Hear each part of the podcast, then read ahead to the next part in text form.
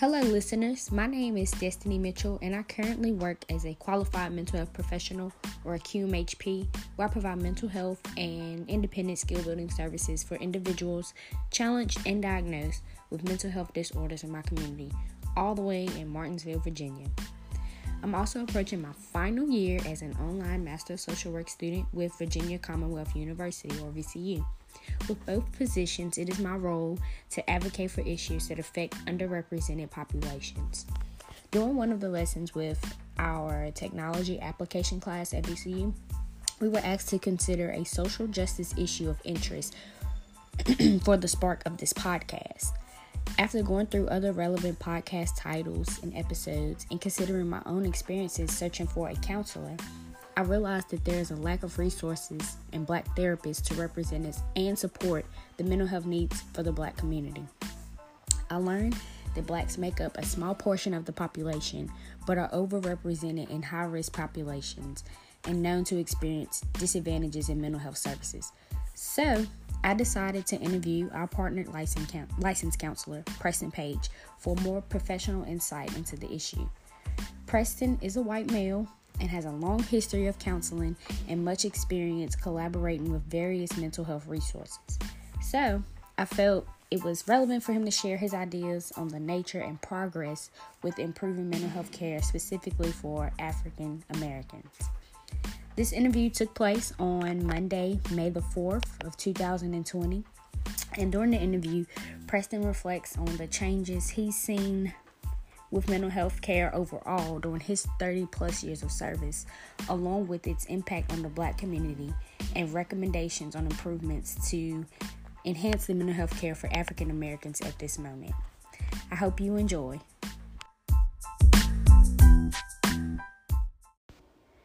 Okay, hello everyone. With me, I have Preston Page, who is the licensed counselor currently for New Heights Community Support. Um, and he has a lot of experience in the mental health field in general. He's worked for a lot of different um, community resources providing counseling and other mental health services. So, Preston, you want to tell us a little bit about your experience? Okay, well, I started out counseling in 1987, and I dealt with veterans with substance abuse, all areas of mental health.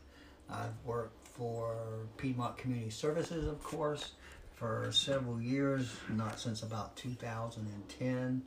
I uh, worked for the Life Center of Galax and several other substance abuse treatment facilities. I worked at a North Carolina organization that is similar to Piedmont Community Services for its area. And uh, so, and I've worked with uh, internet counseling agencies, several of them and had counselors as far away as Australia, South Africa, Japan, Brazil, uh, Europe, all over the world. Okay, cool, cool. So I guess we can agree that mental health care is essential for everyone. Yes, I think yes. So when you provided when well while you've been providing these services, have you seen like a difference in like the clients you serve? like specifically like your African American mm-hmm. groups. Yeah, yeah, Africa. Just like every group has its own pattern of problems. You know, the, there's the ones that exist for African American, and and they don't treat them very fairly. Uh, I believe since 1987 that there's been a significant improvement mm-hmm. in that, but it still has quite a ways to go. Uh, for example, particularly young African American males are often, if they exhibit similar symptoms to a young male of another ethnic group, uh, will be given a more severe diagnostic uh, review point on what's wrong with them, and of course, that ends up uh, staying with them for much of their lives. Uh, substance abuse problems, particularly some of the recent changes with marijuana, is really going to make a big difference. Uh, a young, I, am thinking of a, of a particular a young man that came in and he was doing very well in school. He uh, had scholarships and he got caught with a joint of marijuana. Mm-hmm. And it was going to destroy his whole future. Mm-hmm. Luckily, I was able to keep that from happening. Mm-hmm. Uh, but uh, I think if there are people who would have uh, made it worse for him, that uh, counselors need to be held accountable to, Mhm. to make sure that we treat everyone fairly, Mhm. that everyone is given should be given the opportunity to uh, be treated well. Right. Yeah. So, um, when what do you think are like the risk with African Americans being more severely diagnosed? Like, I mean, to a specific example, uh, I think that uh, they might be given a, a, a uh, personality disorder that indicates that they are a criminal type mhm, more often, that uh, they might be a danger to other people because of that. mhm, Uh, and it's people's prejudices, and we've Mhm. everyone has prejudices that we have to overcome, mhm, and there's no exception to that. mhm, Uh, if, whatever group that you're in, we, we all have our prejudices toward other people. And I think it's a reasonable goal to work to try to, each of us, to eliminate those, right, to make the world fairer for every human being. right. How do you feel about the myth that the African American community often um, believes in, which is um, seeking counseling is weak and you shouldn't do it? Um, how how would you respond to that myth? Everybody needs counseling. hmm I've been to counseling on several occasions, hmm and that counseling is there few times in our lives do we get an opportunity to explain what's going on us and that's bothering us. We don't want to bother the people that love us. Mhm. We're embarrassed oftentimes by some of the things we think and feel and want to do, and uh, it's not weakness; it's actually strength. That because admitting that there's a problem takes a lot more strength than hiding a problem. Hmm Right, right. Okay, so we we've talked about um, some barriers being being made kind of misdiagnosed or severely diagnosed, and believing that seeking counseling is for the weak. What other barriers do you feel like prevents African Americans from getting a- adequate mental health care, if any? Well, I, I think that the recent changes in Medicaid Okay. has made that, of course, counseling isn't free. Right. There are uh, agencies, Piedmont Community Services in the Martinsville area, hmm but those agencies are often bureaucracies, and nobody really likes to go fight a bureaucracy. And unfortunately, they don't mean to be that way. But when you have a large number of people coming and going, you have to have some standards and things, and uh, it often makes people feel isolated and difficult to deal with.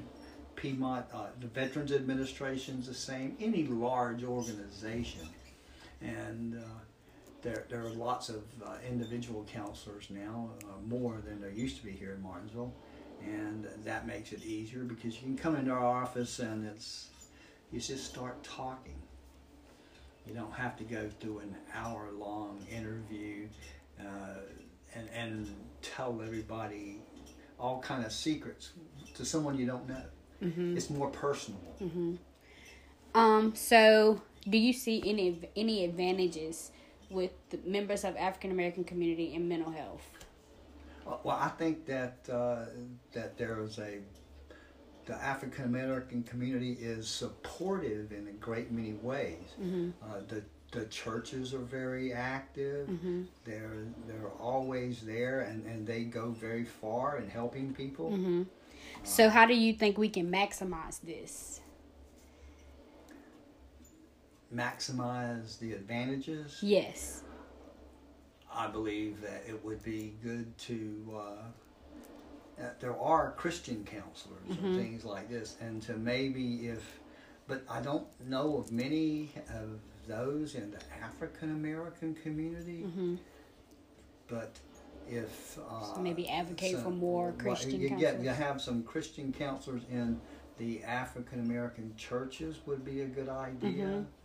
and uh, I, I guess that would probably I never thought of that, that before until you asked me that question, Mhm. but that is a real deficiency that I see, and I could be wrong. I mean, it but makes in, sense in to me. Martinsville, Yeah. uh, is what I'm talking about. It makes sense to me thinking about that because, you know, oftentimes working in the mental health field, we meet clients where they are. So, you know, you believe in that churches is where African Americans get their mental health care, then that makes sense to have more, Yes. well, to advocate for more um, Christian counselors. Yes, I think Yeah. So, um, finally, um, what are some things that you think we can do as individuals and collectively to change the to change this disparity?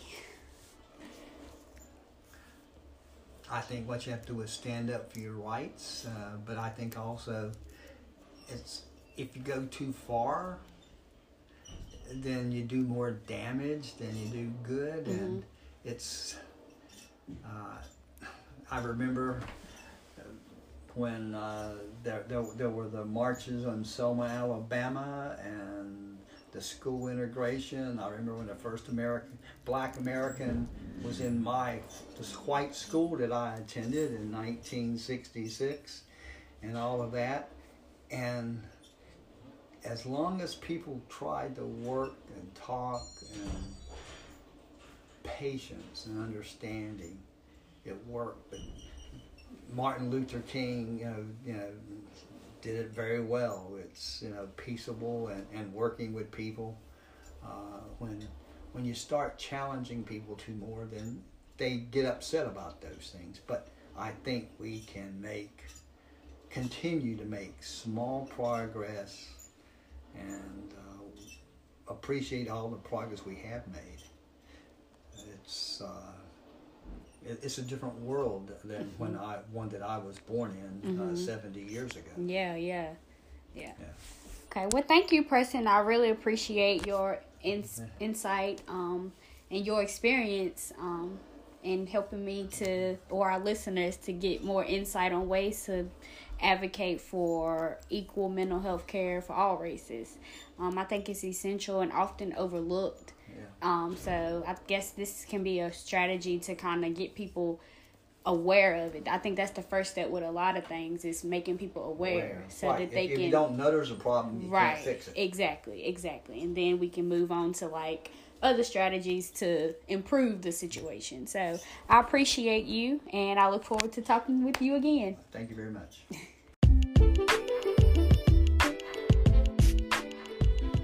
That concludes the interview for now. I would like to thank all of you so much for listening to my very first podcast.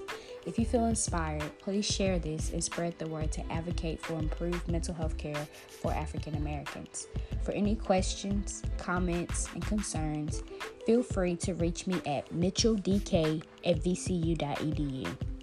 That's Mitchell, M I T C H E L L, D as in dog, K as in kite, at vcu.edu. Or the licensed counselor interview Preston Page at ppage, P P A G E, at NHCS, as in New Heights Community Support, group.org. So ppage at nhcsgroup.org. In case you didn't get it, N as in night, H as in hat, C as in cat, S as in snake, group.org. I can also share my infographic along with the resources I use to create it via email. I look forward to speaking with you and working working on more relevant podcasts. So until then, take care. Thank you.